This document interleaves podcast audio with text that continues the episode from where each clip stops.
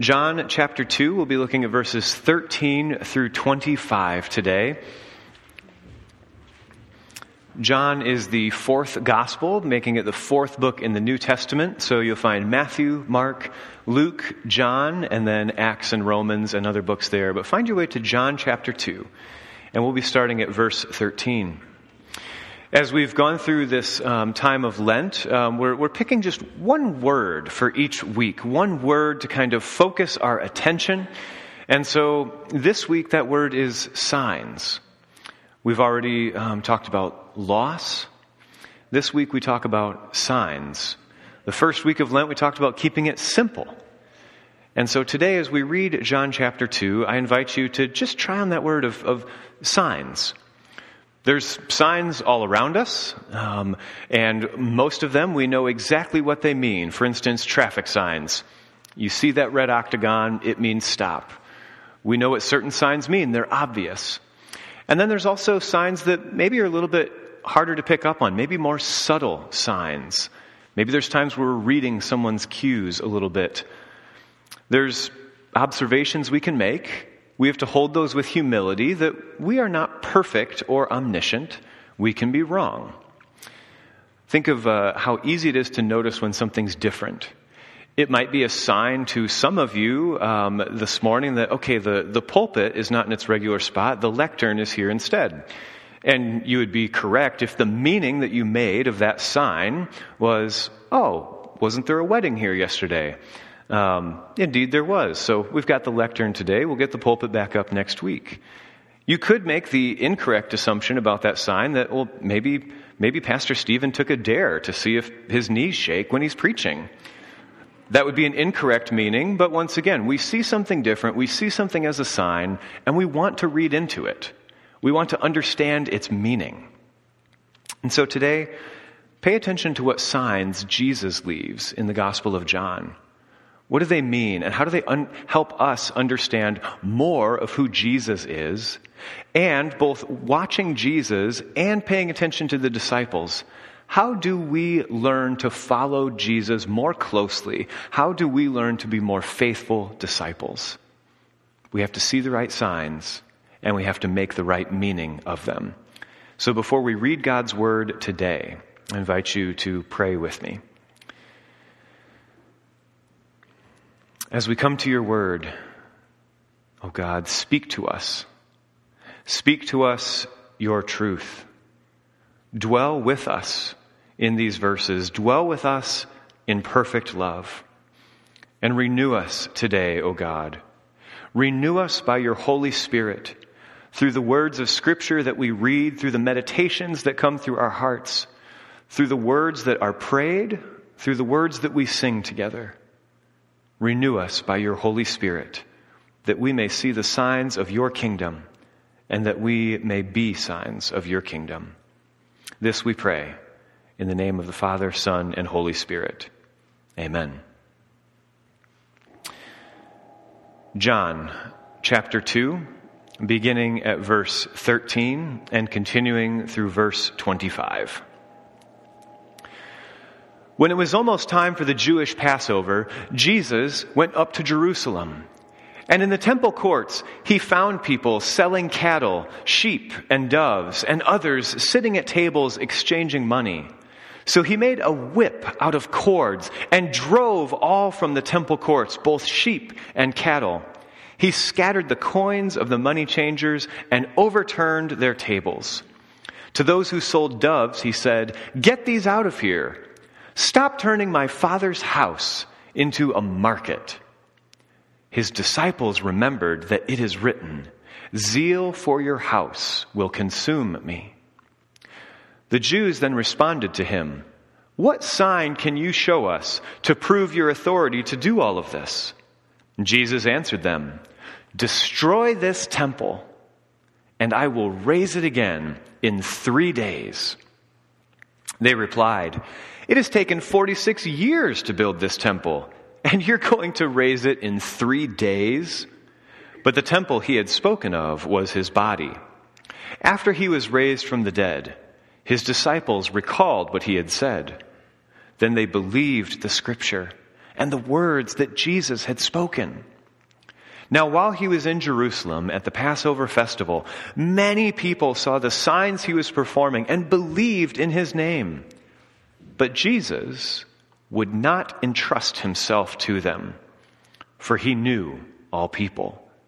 He did not need any testimony about mankind, for he knew what was in each person. This is the word of the Lord. Thanks be to God.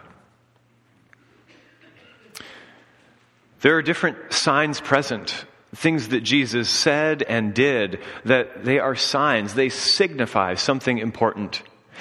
Maybe one thing that, that we can keep in mind as we begin today is uh, just knowing that this is part of the Jesus story, this, this, this famous incident where he overturned the money and drove people out with a whip of cords. So just remember when people hold it against you and use the phrase, What would Jesus do?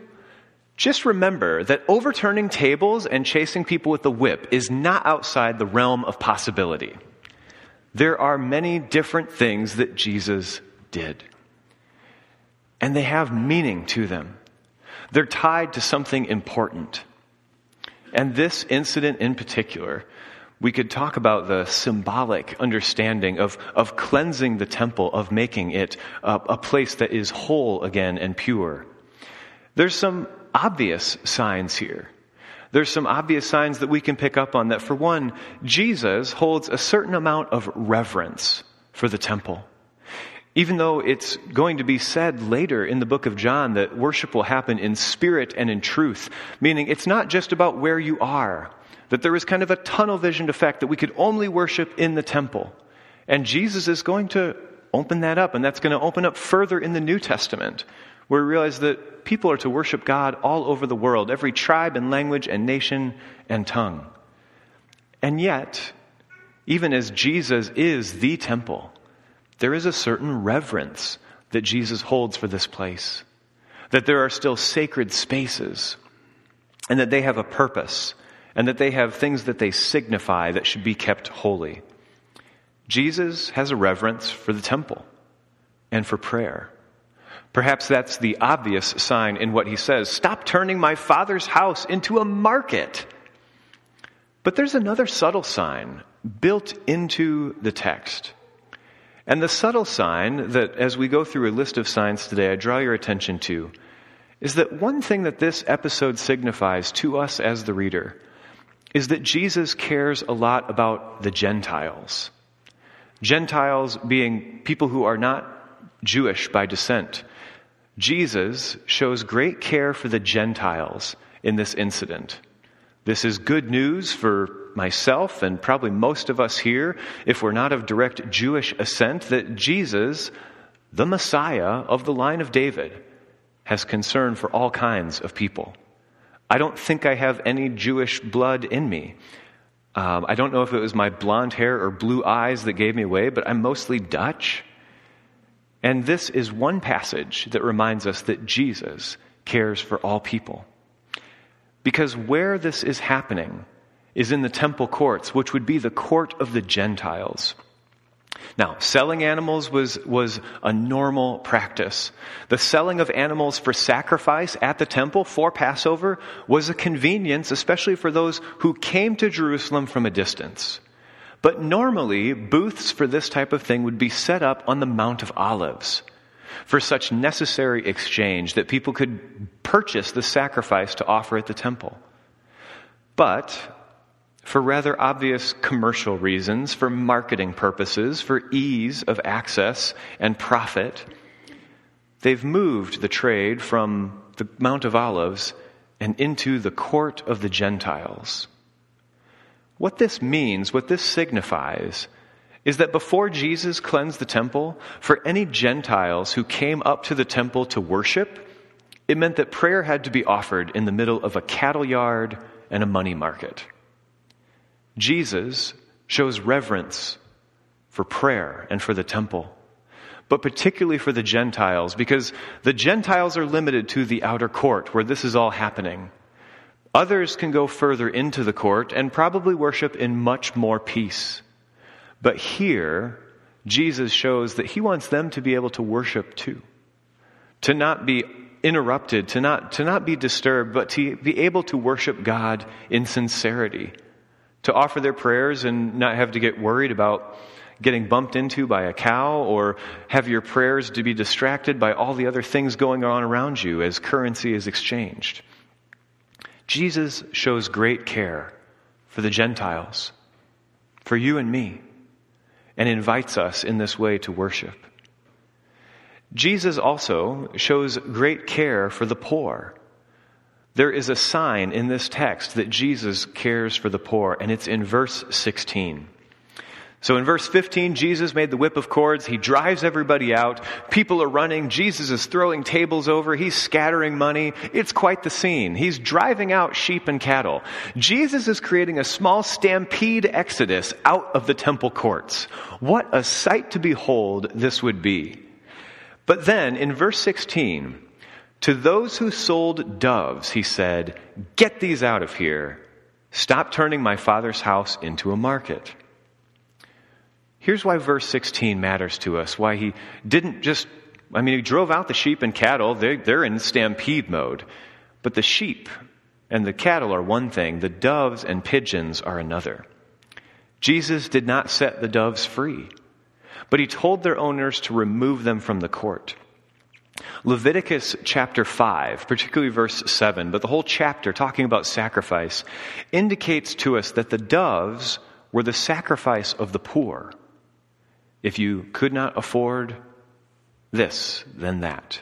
And there was a descending scale to make sure that everyone had some sacrifice that they could afford. The doves and pigeons were the sacrifice of the poor. Jesus does not cut off their access. He makes them move things out. But Jesus signifies to us that he is taking care of the poor in what he does. He doesn't destroy their property. He doesn't set the doves and pigeons free, but rather he has set things right in the temple. This is a sign to us. Jesus cares about the Gentiles in how he treated the court. And Jesus protects the dignity of the poor by making sure that they will still be able to go out and get the sacrifice that they need and return back.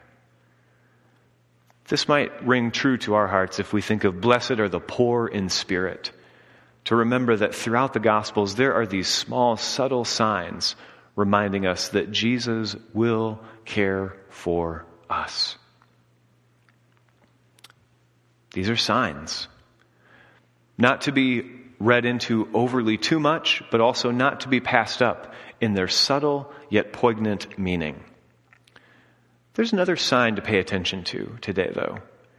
It's the sign of the disciples. Now, often we, as the readers, can, you know, get a little bit ahead of ourselves. It's easy to pick on the disciples for all the things that they didn't get, that they didn't know, that they didn't understand, that they weren't aware of that was happening around them. It is easy to pick on the disciples. It's especially easy to pick on Peter but let's hold on with humility, as we always should, to if we were there, would we have caught everything also? I doubt it. The disciples signify to us in this text something about how they live that we should pick up on, especially during Lent. The disciples live a reflective lifestyle. They live a reflective lifestyle. In verse 17, we're told his disciples remembered. They remembered that it is written, Zeal for your house will consume me. That verse comes from Psalm 69. But his disciples remembered this. Is it exactly what they were thinking in the moment when their, their teacher, their rabbi, their Messiah has walked into the courts, has created a stampede of chaos, and is flipping tables over? In that scene and spectacle, I think we would all just kind of be along for the ride and a little bit amazed at what is happening. I'm trying to think of an equivalent, um, and, and I just can't quite come up with what Pastor Audrey or I would do that would surprise everyone quite that much. But also, what matters to us here is not the equivalent, not what would surprise us today. But if we were there, this event would happen quickly and with chaos around us. But his disciples remembered, past tense. They thought about this later. and that they also were remembering the scriptures that were memorized in their hearts, that they could go back to Psalm 69, verse 9 in their hearts, and remember that it was spoken, Zeal for your house will consume me. And they could reflect on the temple incident and what they knew of scripture and know that this is talking about Jesus. We have seen something significant here today. The disciples learned to be reflective. From the different walks of life that came together, they have learned to reflect on the world around them and on the scriptures that they know. We would do well to do the same. In verse 22, another reflective moment for the disciples. Because Jesus has explained to the Pharisees what's going to happen, that he'll tear down the temple of his body and raise it again in three days. In verse 22, we're told, after he was raised from the dead, meaning quite a while from now, after he was raised from the dead, his disciples recalled what he had said, and then they believed the scripture and the words that Jesus had spoken. The disciples show to us that they lived a reflective lifestyle, that they're going to remember this incident for a good long while. And they're going to remember this incident and they're going to come back to it. And after all of the miracles that Jesus performs, after all the places that they'll go together with Jesus, after his betrayal and his death and his crucifixion on the cross and his resurrection, then they will remember what he said when he was at the temple. And they will do what?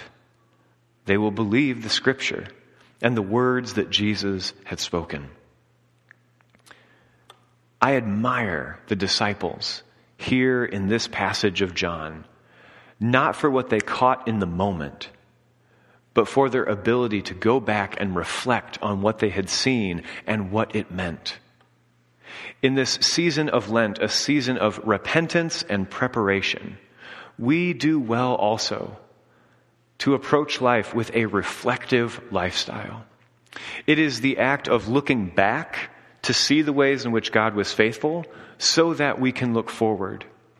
So that we can look at the ways in which God has been at work, so that we can, what I would call, practice the presence of God. Practice paying attention to the ways in which God is at work in the world around us and with humility to know we don't always catch it in the moment. Sometimes we do have to think back to make sense of the present. Sometimes we have to reflect a long way back to make sense of it. And this might bring up some repentance for us as well. But the disciples live this reflective lifestyle. They remember these things, they pay attention to them, and it draws their attention into the scriptures so that they believe more deeply, so that they understand more clearly who Jesus is and what his actions and his words were a sign of. We will not do well to pay attention to signs if we are not reflective in the right ways. And also, when I talk about practicing the presence of God, paying attention to God at work, to looking for signs, what I don't mean is that this turns in, this, that this turns Christians into a whole bunch of kind of, I don't know, tea leaf reading superstitious people. When I say look for God's signs in the world, I don't mean that you should eat Alpha-Bits cereal and pay attention to see if God spells something in your Alpha-Bits that morning. You can eat whatever you want for breakfast and God can speak to you if you are paying attention. I don't mean for us to look in places that maybe aren't even meant to be looked in. You don't have to wait for that. Don't have to see, you know, I don't know, do we see any vowels coming together? Suddenly I'm wondering how long it's been since I've had Alpha-Bits cereal, but that's the first thing that comes to mind. Don't look in ways that make you superstitious or even kind of a conspiracy theorist of the ways in which God is at work. But pay attention Pay attention the way the disciples learned to, the ways in which they saw Jesus at work, and the way that it made sense to them according to the scriptures. We live a reflective lifestyle, but we don't do so just on our own. We do so in community. We learn with each other to pay attention to God. And perhaps in the moments where God seems distant or confusing, we need to walk alongside of someone else who can help us just make sense of life or who can just be with us for a time. The disciples are reflective. Twice in this passage, we're talking about remembering things from before or after the next thing happens, being able to look back and say, I have seen God at work in a meaningful way. Jesus gives many signs. And the Gospel of John in particular is full of signs. But one thing as we think about paying attention to God's presence, as we think about trying to be reflective on our own lives and how we seek to follow God faithfully, one other piece of the signs that comes through in today's text is that Jesus is zealous for the right things. Jesus is zealous for the right things. We can be a culture of outrage and reactivity. And make no mistake, we are always being monetized and marketed to based on whatever makes us most angry. Jesus has zeal. Jesus has passion. But Jesus is zealous for the right things. For the court of prayer. For the Gentiles being able to worship. For the poor to be able to make their right sacrifices. Jesus is zealous, but Jesus is zealous for the right things. And ultimately, Jesus' zeal is always linked to Jesus' love. That Jesus' zeal for life is that we may have life to the fullest. Jesus' love and his passion are linked together for us. Jesus is zealous for the right things. There's plenty of things that we're being told to be really angry about right now, things to get worked up about. And I would encourage you to remember that great verse from the book of James that human anger does not achieve the righteousness of God. Before we think that if we're angry, we're just being like Jesus, let's remember that Jesus' zeal is always rooted in love. What is it that you love that stirs up your passion? Not just reactive anger, not just outrage culture or cancel culture or an outrage reacting to cancel culture. But what is it that you love that stirs your zeal? And our options are pretty simple. Our options to love well for healthy zeal is to love God and love neighbor as ourself. These are the signs that Jesus gives. The Pharisees also give a sign, don't they? If signs kind of help us understand who someone is, what a group of people is all about, the Pharisees give a sign as well. They signify to us what is in their heart by this simple question after the chaotic scene of Jesus cleansing the temple. They ask, What sign can you show us? What sign can you show us to prove your authority to do all of this? They've seen what has happened, and now they square off with Jesus and say, Prove it. Prove it that you had the right to do that. What is a little bit bothersome is that it really shouldn't have taken anyone's authority to do what Jesus did. It was just the right thing to do. Any scribe, Pharisee, or Sadducee should have known that this is not the way it's meant to be. We have a way to do this. There should be booths on the Mount of Olives. The, to- the court of Gentiles should be a place of prayer. What is going on? It shouldn't have taken anyone's authority to do this. But because Jesus has upset things, because Jesus' love and zeal have come together, it has shaken things up. And ultimately, the response that is given is this prove it. Now, I don't think there's any answer that Jesus could have given that would have actually proved anything to the Pharisees. After all, we're told in this text, he did not need any testimony about mankind, for he knew it was in each person. Jesus already knew what was in the heart of the Pharisees. But they're reading the signs too. They're reading the signs of someone who maybe they don't like so much. They see what they see in Jesus and they're making some meaning about how this, this might not be so good for us if this guy keeps acting this way. They're reading the signs too, but they're not making sense of it the way the disciples are. Turning back to Scripture, turning to this understanding of the things that Jesus says and does. Are linking them and pointing them towards, like signposts, towards the kingdom of heaven. And so instead, they backtrack to say, prove it. Prove that this was okay. Give us your justification for what you did. They're not reading the signs in the same way.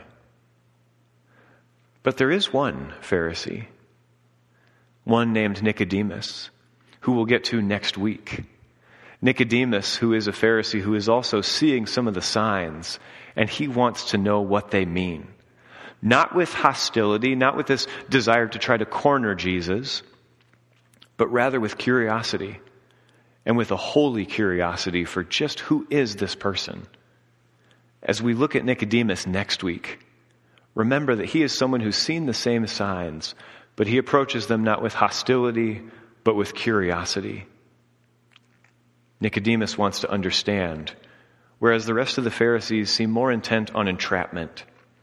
And of course, the words that Jesus says, destroy this temple and raise it again in three days, this will be used against him later as a charge against Jesus for blasphemy. The Pharisees are trying to entrap Jesus. But before we sell them off all wholesale, hold on hope for Nicodemus next week. Because the signs don't always make sense. And we might need someone else to walk alongside of us to understand them better, which is exactly what Nicodemus will seek to do. But for the most part, the Pharisees, the Sadducees, the teachers of the law, and the scribes, they want to know what sign proves Jesus' authority, even for things that don't need any proof. There's lots of other signs that Jesus gives. Verse 23 tells us, while he was in Jerusalem at the Passover festival, many people saw the signs he was performing and what? And believed in his name. Jesus performed many signs. What did they all mean? Well, he fed people, he healed people, he'll bring people back from the dead. Signs of restoration and wholeness. But, verse 24 tells us, of all these people who believed in Jesus' name just based on the signs, Jesus would not entrust himself to them, for he knew all people. They believed in his name because they saw the signs, but he did not entrust himself to them. Maybe we can identify with that a little bit. Do you ever get that feeling around someone that you can interact with them, but there's maybe something that holds you back from trust? something that just, you just sense that there should be some kind of boundary here that you need to be very cautious and hold to. We maybe get that feeling. And with humility, we should know that we're not always right. We can misread signs, we can misread people, we can misunderstand intentions. That is part of being human and being limited in our understanding. But Jesus perfectly understands what is in people's hearts and he doesn't entrust himself. Yet the other sign that we see in Jesus, even to those who he did not entrust himself to, he still served them. Even those who he maybe kept his full trust, he did not entrust himself, meaning he did not give all of himself over to them. Yet he still served them. He still fed them. He still healed them. He still taught to them we find that sig- what is signified in this sign of even those who Jesus did not entrust himself fully to. He still loved them and served them. Perhaps that's one more sign that we can take away in this day is that not everybody's going to be your best friend. But the mandate to serve our neighbor and to love our neighbor is not conditional. And it's okay to have that feeling of caution and to know that we're not always right, but we can seek ways to be safe. So many signs. Signs loaded throughout the Gospel of John of who Jesus is that it takes us some reflection to understand. But maybe a parting word for us today is as we can study and, and, and with the advantage of being able to read the scriptures and reflect on them, we can understand the signs of who Jesus is. and take some cues from the disciples on what a life of discipleship should signify. But perhaps the witness question is what signs in your life would show that you are a follower of Jesus? How would someone know? How would someone know that, that you are a follower of Jesus? This is a question to reflect on. And I say a sign of that. I don't mean advertising. I don't mean cheap gimmicks, but a sign that is true in word and thought and deed of who you are. That we have died with Christ and risen again with him. Not just maybe what we cover up with and put on the right words, but are there signs in our lives that we have been transformed by Jesus? Signs that people can see, and maybe if they don't understand, some are obvious, some are subtle. Some even, unfortunately, could be misunderstood. Signs, not marketing. We are constantly being marketed to in overt and subtle ways. Saying, this is what you need, this is what will fulfill you, this is what will make your life better. But rather, I would ask us to consider in this Lenten season, this week, with our word of the week being signs. What's the sign in your life that someone would know that you were a follower of Jesus? How would they know? What would they pick up on? And perhaps the best way to do so is to spend some time reflecting on the transformation that we have experienced in Christ, or to get really honest with the parts of our heart that maybe have not died with Christ and risen again that we're maybe holding on to some things, to do so in confession and in assurance, so that the signs can be genuine, just as Jesus was genuine. Friends, Jesus gave us signs of who he was and asks us to be signs not for our own glory, but signposts that point the way towards Christ's kingdom and signify that God is already at work here among us. What sign will you show? In the name of the Father, Son, and Holy Spirit. Amen.